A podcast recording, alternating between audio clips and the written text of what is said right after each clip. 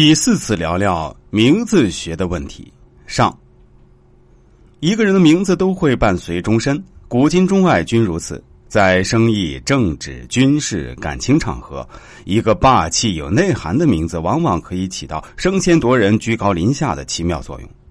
我曾经很多次开玩笑说，现在取一个好名字比娶一个好媳妇儿还要难。真的不是开玩笑，现代人取名儿越来越复杂，现代人的社交半径也比古人要大得多，这样就很容易造成跟周围人重名。当地人名字有四个生僻字，甚至网络用语以及洋文都层出不穷。本人曾经见过一个小孩户口本上的名字就叫陈思密达。然而，名字与风水、八字、命理皆有关系，影响人的一生。不适合的名字可能会影响到事业、桃花、爱情等。以前三篇文章里，我介绍过一些取名字的学问和禁忌。今天的第四篇就只能算是一个补充，但是还是希望大家认真读完，尤其是女性朋友，因为这篇文章最重要的是针对女性取名字过程中的问题而言的。首先，我要说说什么样的名字容易毁掉一个女人的爱情。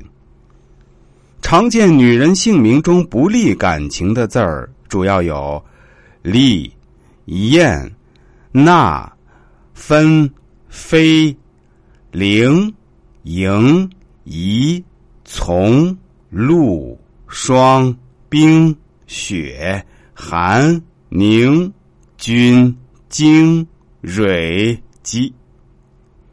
有人看了之后会说：“你这是瞎扯呀！”大部分老一辈的女性都叫这些名字，听上去是相当有道理。说实话，也是正确的。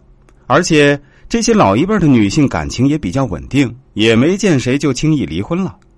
不过讲这样话的人忘记了一个大环境背景：环境在变，这些字影响的量也会产生变化。在古代，女人要是被休了，那是件很羞辱的事情。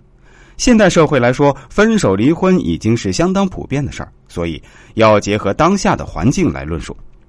不过，影响感情的因素有很多，不只是姓名一个因素。